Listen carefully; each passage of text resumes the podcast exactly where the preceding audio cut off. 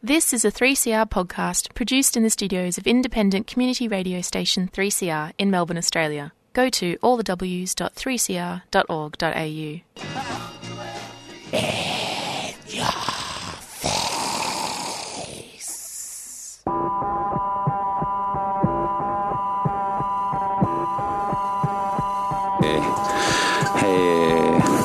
Check, check, check.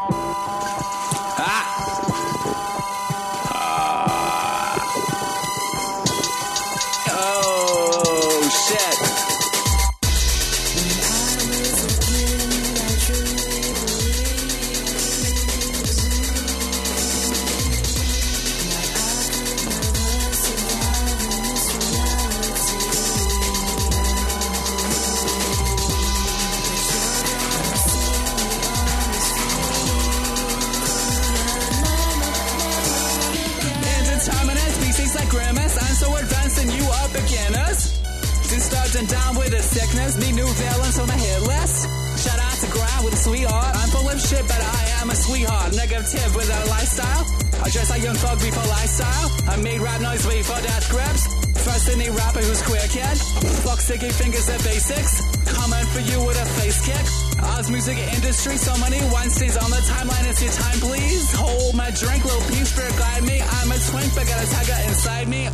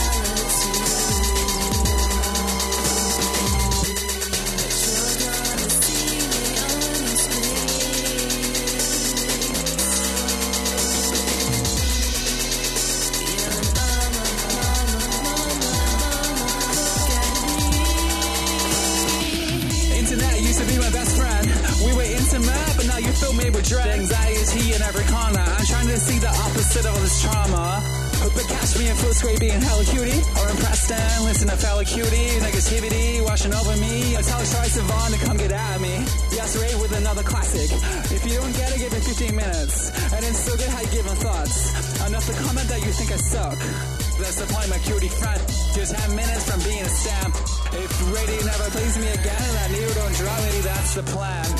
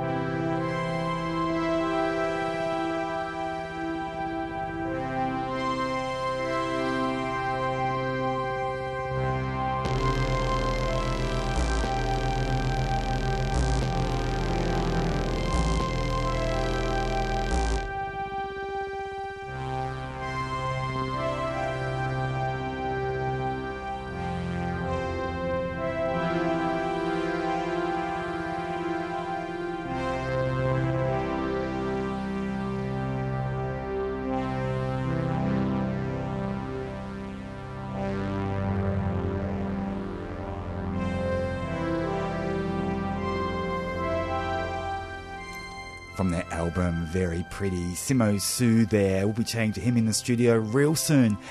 And uh, just want to pay our respects to Yvonne Gardner, who was really an icon in the LGBTI community here in Melbourne. Of course, she was involved in supporting people with HIV and providing lunches since the early days of the epidemic. And we'll be chatting to Brenton Geyer, paying tribute to her life and legacy at 425. But I am joined in the studio by Simo Soo. It's been a few months since we spoke to you, and you've released a new album in that time. I have. So that was a title track, very pretty. Tell Yeah. us what that song was about. I- I'm, I'm detecting a bit of irony laced in there. Uh, it's it's uh, I guess it's the whole mission statement for the whole record. I suppose. Yeah. Kind of, um, uh, you know, I, I'm going to do the things I want to do, and uh, you know whether or not anyone cares or or wants me to. But people do care. I mean, you are you have an amazing cult following. And I saw a tweet from you just a few weeks ago where you Mm-hmm. Were doing a, a, a gig, a DJ gig at a mystery location. Of course, you're a rapper, you're a singer, Yeah. you're a DJ. What could you tell us about that without necessarily revealing the mystery location? I already played that show. Yeah, yeah, yeah, yeah. But where was it? Like, you can Oh. tell us. I can't say where it was, but Yeah. it, it was in a nice place with some nice groups. does, does that make a difference when, when people don't know where it is until the last minute? Does that kind of does that kind of help with the mystique? A little bit. I feel like it, yeah, it helps.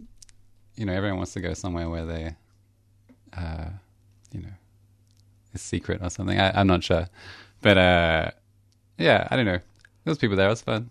Yeah. so very pretty. Why did you pick that title for the Um, album? It's kind of something I say a lot. Um, like I'll just say things that are like very pretty, um, but also, you know, thinking about myself and like I, I think I'm very pretty, and maybe it's really hard to, uh, you know, people don't want you to say things like that about yourself, you know. But everyone should feel like they're very pretty because everyone is. Uh, Your last album um, was quite angsty. It was quite punkish. Is Sure. is this album like a, a different style? Have you Uh, kind of are you less punkish and more kind of heartfelt, or not that punk's Um, not heartfelt, but Sure.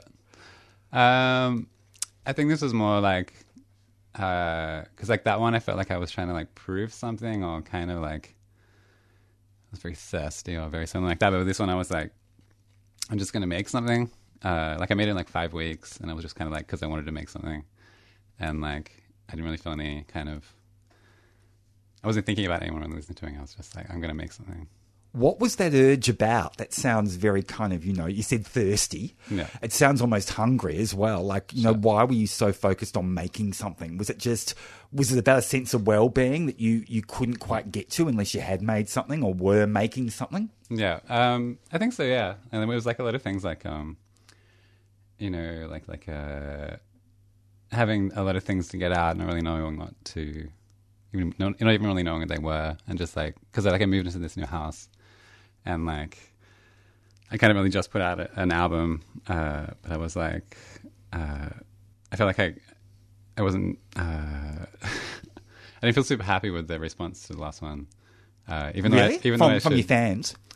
I guess so, but more, more like it was just something in myself because like a lot of people, you know, were really kind and about it and stuff. I think it was maybe something in myself that was like, uh, I don't know. It sounds like you didn't think it was good enough. Maybe that was it. Uh, so I was like, I'm just gonna make another one and not be sad about that. Uh, I think there's always this weird thing of like making music. Like you put something out, and you spend all this time making, it and you put it out, and you're like, oh, okay, now I've done the thing. Like, what do I do now? So I, I just made another one. Were you surprised with what came out? Uh, a little bit, yeah. Like, cause I, I feel like I, I spent less time like worrying about like, uh, like, there's songs that you know mix like black metal and like hip hop and like, there's, there's music that I like, but I never would have let myself put those two together, or it'd be so abrasively. Oh, this is a punk song. Like, to I've always been like, I have to mix all the things together. But with this, I was just like, oh, that's just that song. This song's a house song. This song's got a, you know, a metal part at the end. So like I think it was just more about just freeing my thoughts and just kind of just making something and not really thinking too much about it uh, in terms of what it sounds like or what I do. Just making things because I make music. You mentioned black metal. First of all, can you define it? Uh, What is that sound? Uh, like uh, you know, blast beats and uh, heavy guitars, really screamy vocals. Uh, You've always a- done that, but it sounds like you've you've taken it further on this album. I the think so, yeah. vocals, the the kind of guttural stuff. For sure. Well, I mean, that, like the vocals in that are like uh, are samples. It's not me, but like, uh, yeah, I think I, I just wanted to because I listen to so much different music as well, and like, you know, I'm a person who makes music, so I should explore all these different things. I shouldn't just do like the one thing, or I don't just do the one thing anyway. But you know, I can still branch out from what I'm doing, you know, already. What's the most confronting song on Very Pretty and why? Uh, probably like the like there's one called like emo F soundtrack, uh, which is like a sex jam, and I've never really made a really blatantly sexual song, like graphically sexual song. Uh, like I've totally talked about it in you know, probably in every song, but I've never been like super detailed, and I think that was like really confronting. And like my friend, my friend Mama Sleep to Death talks in Spanish in it, and she's like kind of just talking about things like you know consent or things like that being the sexiest things. And so, so my bits are really It's also very topical at the moment Sure. with Me Too. yeah, yeah, yeah. No, totally. And like, uh, it was. I kind of wanted to. Yeah, you know, I, I can say these graphic things, but then balance it out. You know, with some beautiful things said in Spanish. Is there a tribal element to your music, do you think? Certainly there's a tribal element to your following. Would you Hmm. say that's the case? Um, is there a tribal element to your songs? Okay. Um, I'm thinking identity politics. Yeah. Okay. Um, yeah, I think there is like, uh, and but but I mean, as much as much as that's a part of what I do, like, you know, I I want you know, I make music for the queers and the punks, but like, I also want other people to like it as well, uh, and because you know, everyone can like things, and I, I think I think you know, I might be of a certain kind of person or or whatever, but. Uh, you know, I can relate to people, all kinds of people. You mentioned queers and punks. Are you finding there's much of an overlap these days between the two? Uh, yeah, for sure. Yeah, yeah, uh, yeah. I think. I mean, like I'm from Sydney, where everyone, where you know, all my friends were queer punks. So, uh, but I don't really know that much about that here. But um, So is there no queer punk scene in Melbourne? Oh, I'm sure there is. Yeah, I'm sure there But you're And isolated from it. a little bit, I think. Yeah, but I, do, I know I know some people in that in that kind of thing. But yeah. That's fascinating because your music encapsulates queer punk. You're one of the, the few kind of queer punk artists out there who's, you know, got their own label and, you know, is releasing records here in Melbourne. So you, Okay. you should be at the epicenter of it all, man. Well, we'll see. What's your favourite song on Very Pretty and why? Uh, I think like the last one. Uh, it's like this really like What's it called? It's called Clouds. Uh, it's it's kind of an intense kind of song, but like I'm singing in it. I've never really sung in songs before much, and like uh, you know, I learned things like all these classical music kind of devices and things like that for it, and like yeah, I think You mean instruments? No. uh, oh, like more like modes of, or mo- is modes the right word? Like uh, motifs of classical music and stuff like that. Like there's a thing like, uh, like the extended outro is kind of like I, I was learning about. Uh, I think it's Beethoven or Bach. One of those, one of those dudes uh, would have these kind of motifs in their songs that would just kind of change and change, but it's kind of the same thing, but it just very subtly changes. Uh, but I don't really remember enough about it to kind of talk about it. So Clouds has got a classical influence. That's something new. What's the song actually about? What are the lyrics about? Uh, it was it's actually about uh, like I I got like I had a bath and I kind of like almost like cooked myself in it. Uh, Turn to a prune. yeah, uh, mostly like uh, like there's a thing called like heat stroke, which I didn't even know about, which like it's happened to heaps of like rock stars like Jim Morrison and like I think Jimi Hendrix as well, where you, you kind of like you kind of like overheat your body and your body can't regulate itself, and you kind of cook yourself. That's why I should never drink champagne in a in a spa. Yeah, apparently. totally. Yeah, yeah, hundred percent. It was that kind of thing. Like I was, I was drinking wine in the bath, uh, and because I, I have a, I have ADHD, ADHD, so I take Ritalin. So that's another thing on top of that, which I didn't know about either. Uh, so yeah, I, I did this. I got in the bath. It was like way too hot, and like I just like my body just flipped out. Uh, and so, but I didn't really know. I didn't really know that's what happened. And uh, yeah, I kind of like realized I was like, oh, I like nearly died then. Uh, that's really bad. Uh, and I was like one of those like like it sounds really emo, but like you know like like I didn't want to die, but I didn't know that I wanted to live at that point. I was like, oh, oh, yeah, no, I want to be alive. Like that would have been awful. So yeah, that's kind of what the song's about. It's like you know things might suck, but you know you're alive and So we really owe this album to the bath. shut. Yeah. So Clouds is your favourite song off the album? uh, at the moment, but yeah, I think I think it is. Yeah, I'm pretty sure it is. Yeah. Now you also um, upload tracks onto playlists on the internet. Tell us about that. Yeah. Um, oh yeah, I, I like to like.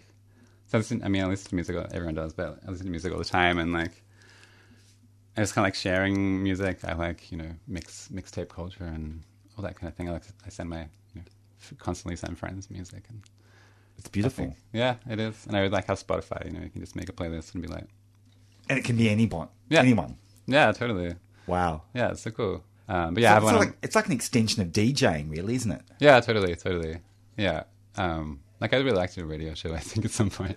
But like, uh, yeah, I think it's because it's kind of like that. Like, uh, yeah, I love sharing stuff, and I love, I love how Spotify. You know, you can you go on my Spotify page and you can look at a mixtape. I, I every week I you know update. So yeah, it's fun.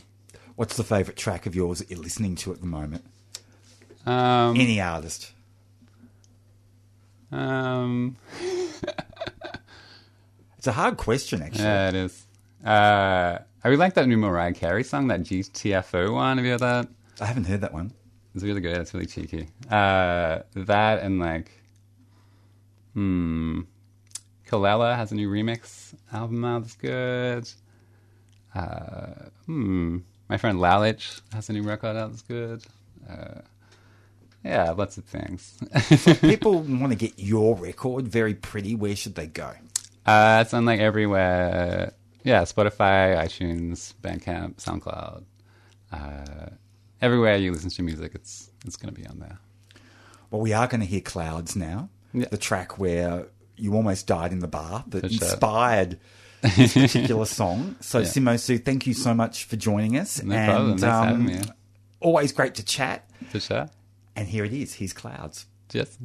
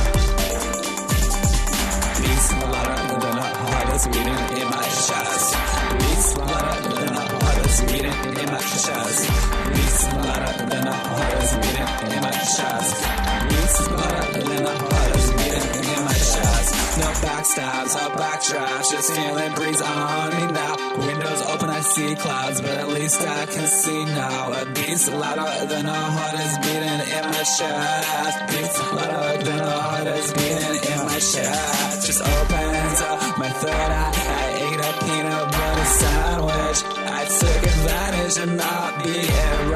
The heck is this? I leave it for the hacks. No curses on me, and I'm expecting no backlash or backstabs or backdraft. Just feeling breeze me now. Windows open and see clouds, but at least I can see clouds. A beats louder than a heart is beating in my chest. A beats louder than a heart is beating in my chest. Beats louder than a heart is beating in my chest.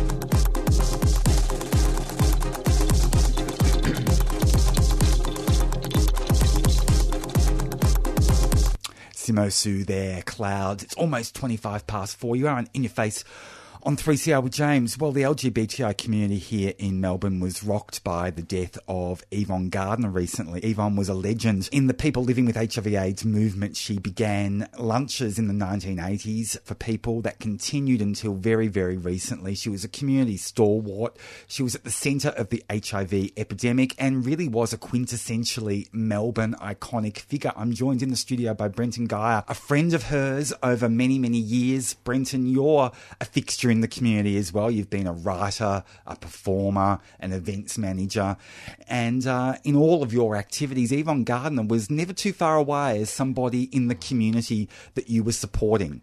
I was along for the ride very much with Yvonne um, right from um, I think it was 1990 when I first met her, and she's already hit her stride in, at, by that stage in terms of being a, a scene identity, a, a, community identity, and as you described as um, the stalwart that she was to become.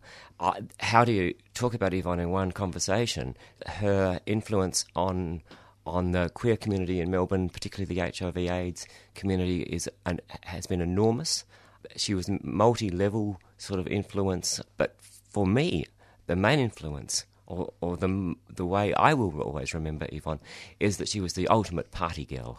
Indeed, and in fact, her her entry to the gay scene was in the 1960s on the party scene. I interviewed her many years ago for, for Brother Sister magazine, and she talked how it wasn't called the gay scene then; it was called the camp scene. You were you were camp, and she said there was a whole heap of parties that just revolved around certain houses in South Yarra, and that was the nexus of the community, and that was how she met her husband, and and and you know basically this whole gay life. Yes, she goes. She goes erupted back, for her. Mm, she goes back to before there was such a thing as a as a scene, as you say, and she was um, formative in creating the scene when when nightclubs and bars emerged and people came out of the closet more and more, out of those private parties and into public bars and, and clubs, she was right there.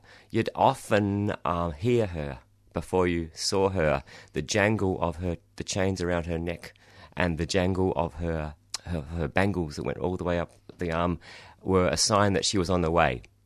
And then you would hear her throaty, outrageous laugh, um, one that can only be um, cultured by a heavy smoker. It was um, a signature of Yvonne was her was her great, um, rich, hearty laugh. You mentioned those bangles; they were pretty famous. Now, one of them I remember. It was a big, thick, white ivory bangle. It was And an elephant tusk. It, it was from the 17th century. She told me. Yes, an amazing piece, and, and of course, there's a lot of awareness now about game hunting, and, and, and we don't do it, and we don't encourage it. But but back then, in in the fifties and sixties, there wasn't that awareness of it being such a such a a, a horrible thing to do, um, and it, it was a bangle that she never took off. It was a carved elephant tusk bangle that she never took off until it did split through age and probably been clanked on a few bars, and it did split. So she had to she had to take it off. There's a famous story of Yvonne at the Metro nightclub, actually, and it was the Village People concert. And she got up on one of the speakers and she was jangling that, that elephant tusk bangle. Amazing. I think it's probably you're probably referring to um, the time that Midsummer brought the Village People out, Village People out, and they performed at the Metro in Bourke Street. Yvonne would have been on the board, as was I. Uh, at the time, apart from her work in the HIV/AIDS arena, Yvonne sat on the board of Midsummer. She marched with ACT UP. She was involved in the candlelight vigils. She, she, there was barely or rarely a community group that she wasn't aligned with at some point. Even Bent TV, I recall, she was a roving reporter for a little while there. So there was a barely a, a part of the community that she didn't touch in some way. And in fact, uh, she was on the board of people living with HIV/AIDS Victoria when it was called PLWA in, the, mm-hmm. in the late 80s to mm-hmm. early 90s. Mm-hmm. And she was the only non positive person that was actually on that board. Mm, mm. And it was because she was an honorary positive person because she was so linked to the HIV community and had done so much. Brenton, tell us how, how you think we'll look back on her, her contribution, her legacy to the HIV community in future years, because that's been huge. She's a re- she was a rebel. I think we'll see her as a rebel. We'll see her as, as an activist. She was pure grassroots activism and advocacy for people living with AIDS and HIV. She would go where no one else would. She would decamp out of the front of the Commission flats in Collingwood with a tub of with a pot of soup to feed people who were um, socially isolated due to their HIV status, and their, and then much um, much more to the point uh, due to having AIDS, and this is a, AIDS, as we all know, is a very socially isolating condition, as is HIV, and often a lot of these men, and it was mainly men at the time, that were influenced by Yvonne's assistance, were cast out by their family and friends, and they really that has an incredible um, mental health issue effect on on these guys, as well as the physical issues that they're dealing with through, through HIV and AIDS. But Yvonne would feed them, take them out to clubs and bars, give them a life, give them a social life, and those those little actions went on to to become something much bigger um, when she formed her lunch clubs. Of course, Yvonne was very active in the campaign to save Fairfield Hospital. And she was successful. And then, of course, the Kennett government came in and nothing was going to stop them from closing it. But they didn't stop Yvonne Gardner. What did she do? She sold her place in Malvern in the southeast, bought a place in Preston, and started doing her North Side lunches. What Yes. can you tell us about those lunches? Well, I went to several of them, particularly the Christmas Day ones, where if I wasn't eating the food I was serving it um, at various times over the decades, they continue to this day. And and Yvonne was shopping for her her regular lun- Friday lunches, even leading up to the week where she died last week. So, um, and I think they will continue in some form or other. Someone will take them on because they're such an asset to people who are socially isolated, living with HIV. So her lunches were happening, say, two weeks ago. Oh yes, indeed. Oh yes, indeed. Wow. Yeah, yeah. yeah. That must be a huge shock, her death to those people who, who, who were going to those lunches each week. Like, it's a shock to all of us, but to them, this just must be a disaster. she was a mother figure, She was. and widely and appropriately often described as an Auntie Mame sort of figure, a larger than life diva, um, party girl, as I've described her. She she is self described a self described um, drag queen trapped in a woman's body. So you can I imagine. remember her saying that. Yes, yes, um, and and and she wore that title with a, as a like a badge of honour. There was very rarely a, a drag stage that she hasn't been on.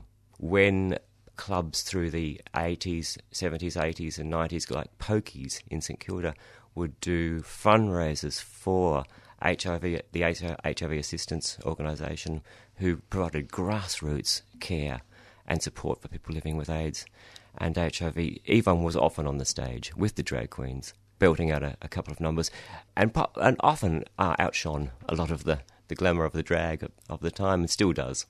It's interesting, isn't it? I mean, she was just such a, a quintessential figure. And I remember the first time I laid eyes on her, there she was in these incredible brown leather pants. She wasn't just a drag queen, you know, she was a leather queen as well. She she was one of the few women to get into the Laird Hotel. Mm, um, or, or one of the few that that um, that was embraced. One of the few women um, who were embraced by the the the Laird, the Laird community, the leather community, the bear community, etc. Um, so she was a regular there in that scene too. Back back in the eighties and nineties, a lot of those boys uh, had HIV, developed AIDS. She was she was, as I said, very much a mother figure in their lives. She wasn't without controversy. She was very active in the lunches at the Positive Living Centre when it was in St Kilda, and prior to that, when it was in Prahran. She also had her conflicts with VAC as well. Um, did she ever reconcile those conflicts, do you think? I I think she found her space in the sector as being a solo, almost renegade, um, grassroots operator, g- providing support where no organisation would. I remember her taking a bucket around nightclubs such as the, Thr- such as Three Faces, for example, and others up and down Commercial Road, and she wouldn't go home until that bucket was full of money, because somebody needed a fridge or somebody needed a heater. And that's where she, uh, that's where I think she'll find her space in our memories, in our collective memories of her as a grassroots activist, and she didn't take no for an answer. She she had if if a, if oh, if some queen out there didn't have a heater with winter coming on, she would take a bucket through the nightclubs until she had enough money in that bucket to buy that heater. She also opened her home to people living with HIV, and many people stayed with her. She was probably, you know, an emergency crisis accommodation service as well. She did play that role indeed, particularly with her large Victorian villa in Auburn Road, Hawthorn, as you described earlier. I, I was lucky enough to go there a few times. It was a magical place. It What was it like? It was it was like it was kind of like a ghost house. It it had that aura of something mystical and magical and, and ghostly around it because it was very dark and moody, and it was high high style in terms of the way it was decorated. If you can imagine what she looked like, imagine that it turned into an, an interior, all very much of a time, all very high chic 1970s glamour um, in this beautiful uh, Victorian villa. And it was a time capsule, really. Uh, it's, it's well known, and I'm not talking out of school, that when her husband Reg died um, very suddenly and very young, she retreated into, into, into that home a bit like Miss Havisham and didn't change anything. So it was a time warp, a time capsule of another period, and I loved going there and fossicking around. She had the most magnificent collection of beaded purses and be- and and and sequined um, handbags that she proudly displayed in the glass cabinet um, in her home. She had collections of everything, really. There wasn't much she didn't collect. So the house was full of exciting and exotic items to, to take your interest in. And the eye travelled everywhere, and everywhere the eye travelled, there was something amazing to see. It sounds like she was almost a cultural guide to so many gay folks as well, Oh, absolutely. an educator. Oh, people put, saw her, as I said, as an Auntie Mame, someone who who really uh, didn't say no to anybody's influence in her life, no matter who they were, where they came from, or, what- or what they or what they wanted to gain from their friendship with her. I saw her, as I said earlier, as the ultimate party girl. So that's what I gained from my friendship. Um, night after night after night, out with Yvonne at bars, clubs, and she was still. In fact, the day, the Saturday night before she died, she was at DT's to see the drag show. Of course, she knew all the drag queens. She knew all the scene identities. She was one of them herself. What can you tell us about her death? Not much is known in the community about what happened. Mm, I, I'm only learning um, the details as they emerge. She had a stroke. She had two strokes within quick succession of each other. Oh dear. She she was a survivor. You know, in a lot of in every way, she was a survivor. She survived breast cancer. She survived bowel cancer. Um, she was a very heavy smoker, a heavy drinker. She lived life.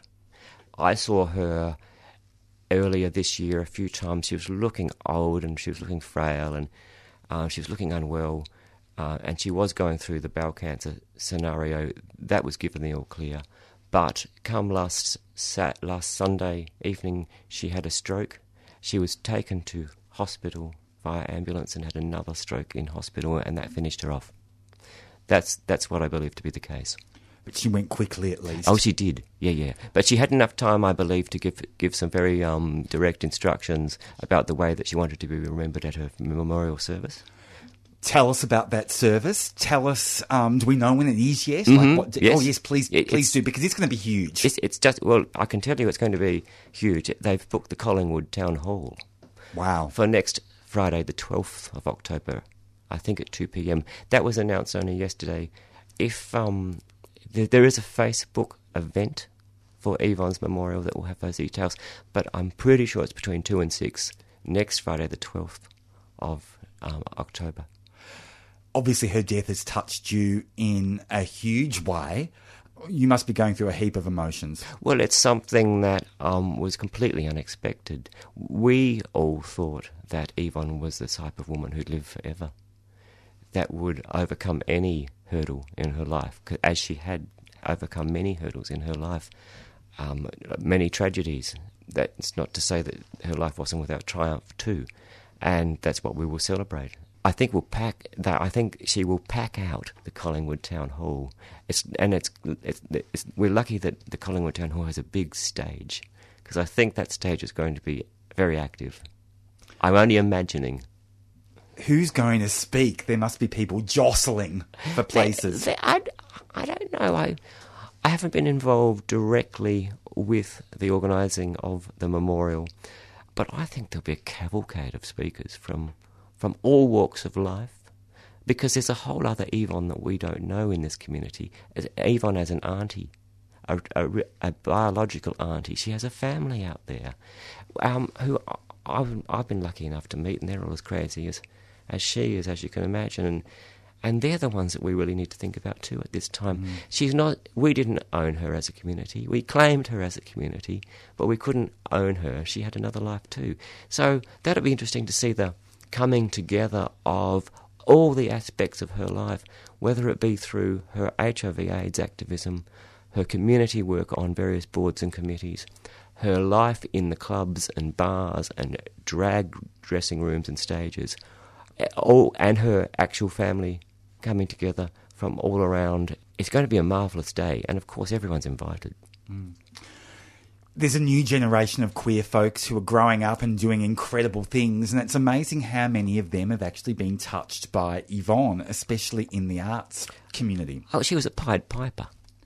She uh, attracted young queer kids, performers, artists, as you say. She attracted them like bees to a honeypot. And as a woman of- of 75, it was not um, rare for her to be surrounded by teenagers, young queer teenagers, uh, which was marvellous. Like a, more than a mother, a grandmother in that respect. What word comes to mind the most when you think of Yvonne? exuberant, selfless, or there's, there's no, not one word because there's a word for every part of the of my relationship with Yvonne. So exuberant was one, one part of my relationship. Selfless was another. Someone who never said no. Someone who, uh, um, or rather, someone who ne- yes, both. She never said no. Never, and nor did she ever take no for an answer when she needed something. I remember her working the phones, try, raising money um, when um, when I was working with her at, at the Midsumma offices in the nineties. If we decided we'd put on a fundraiser and we needed hay bales, which we did once for uh, country and western theme, she was on the phone to the hay bale people, and, and she wouldn't. And of course, we weren't paying for them. Um, if it was up to Yvonne, we wouldn't be paying for them. She would hustle things like hay bales for us for free. She'd hustle sandwiches and salads for our lunches when we were all vol- as, as as volunteers in the community. She was out there hustling, and so that's a good description of her, a hustler. I like that. The gay community in particular fulfilled a need for her, obviously, but what do you think that need was? You know, I um, we all want we all wondered that what what what did this glamorous, um, exuberant straight woman want with the queer community? What was her link? It, the the link is strong, obviously, and long standing, right back to the to the sixties She was in the thick of it. she was she was she was in she would be, she was part of the Les Girls crew in Sydney. Uh, she knew all of those girls. She was part of the Pokies crew in, in Melbourne. She knew all of those girls. It was a it was a drag connection. It was a gay men's connection, and more recently, it was a connection to all people queer, gender non-binary. M- The marriage equality campaign recently, she was front and centre with that too. So I often thought, what what what attracted her to to to us? What what attracted a lot of the broken winged birds to her that that she helped and and helped mend? I don't know. She was one of the fa- founding committee members and board members of the ALSO Foundation, which no longer exists, but um, it was the gay and lesbian, or firstly gay, uh, community organisations in Melbourne and, and later gay and lesbian. She was a founding board member there and, and it was instrumental in running our community celebrations such as the, the gay days, the, the Queen's I birthday. remember them, The- yes, and she was there Yes. at the centre of it. yes, indeed, yes. Do you think the gay community fulfilled a sense of love and connection that she just couldn't find anywhere else? Well, perhaps, perhaps as a woman with, um, who, who never got around to having a child for whatever reason, uh, we were her children. I remember I was well, I was a, uh, in my early twenties when I met her, and at that stage she was a woman in her fifties. So um, she'd always been surrounded by younger people. So maybe she just needed that that energy, that that youth, that energy, and and and the particular type of energy that the queer community and only the queer community can give to somebody. Maybe it was that. Uh, the, his- maybe she had a, she certainly had a need. Um, she had a definite need to be filled with flamboyance. So it, maybe it was only the drag world that gave her that that level of satisfaction and that level of connection with someone who is is as flamboyant as Yvonne. She knew many people who died of AIDS-related illnesses, far too many to count on her fingers. She you probably know. knew more than most of us, I'd yeah, imagine. Yeah. Did she ever talk to you about the sense of grief that must have given her? I think the grief was empowering. I think the grief that she experienced from that was the impetus for her to keep working for the community, to keep combating the alien existence of these people who are who are living with HIV/AIDS, and giving them a, a sense of place in a community, and bringing them into her community, which is why those lunches, particularly Christmas Day, were very, very important for a lot of people over the years, and, and I'm and I'm sure that they will continue. She self-financed those lunches for many, many years until um, she eventually got a grant to, to help it along a bit. She w- shopped at the Preston markets um, every week for those for those lunches. Uh, whether there were only four people or whether there were forty didn't matter. Everyone was fed. Everyone had a place at the table, and everyone was fed. Brenton Geyer, thank you for sharing your memories about Yvonne Gardner's life and legacy. And uh, for those listeners who are interested, I know there are many are, the funeral is next Friday. Next Friday, the 12th of October, 2 pm at the Collingwood Town Hall, Hoddle Street, Collingwood. A very appropriate venue. Um, I think it will be busy. Uh, the Facebook event says please t- tick yes, press going as in by way of an RSVP because there'll be somebody who'll be making sandwiches and sausage rolls and cups of tea and glasses of wine, I'm sure. And, and they'll need to know how many sausage rolls to make. Yvonne's sausage rolls, of course, were legendary. Her chicken sandwiches, unforgettable. I- I had a birthday event in Bendigo recently where I had 30 people on a train on a V line up to Bendigo to the Marilyn Monroe exhibition when it was on at the Bendigo Art Gallery. And she provided sausage rolls and chicken sandwiches as sustenance on the train on the way up. She, That's so Yvonne. It was very. and she dressed as Marilyn Monroe in Some Like It Hot, you know. So Did the she- dress go up? she was right. she was right into it. Whatever she did, she tackled to its extreme, and that's a that's a wonderful, uh, wonderful way to li- have lived your life. And I take a lot from that personally, and try and emulate her as much as I possibly can in that regard. Brenton Geyer, thank you for celebrating the life of Yvonne Gardner here on 3CR. You've been listening to a 3CR podcast produced in the studios of independent community radio station 3CR in Melbourne, Australia. For more information, go to allthews.3cr.org.au.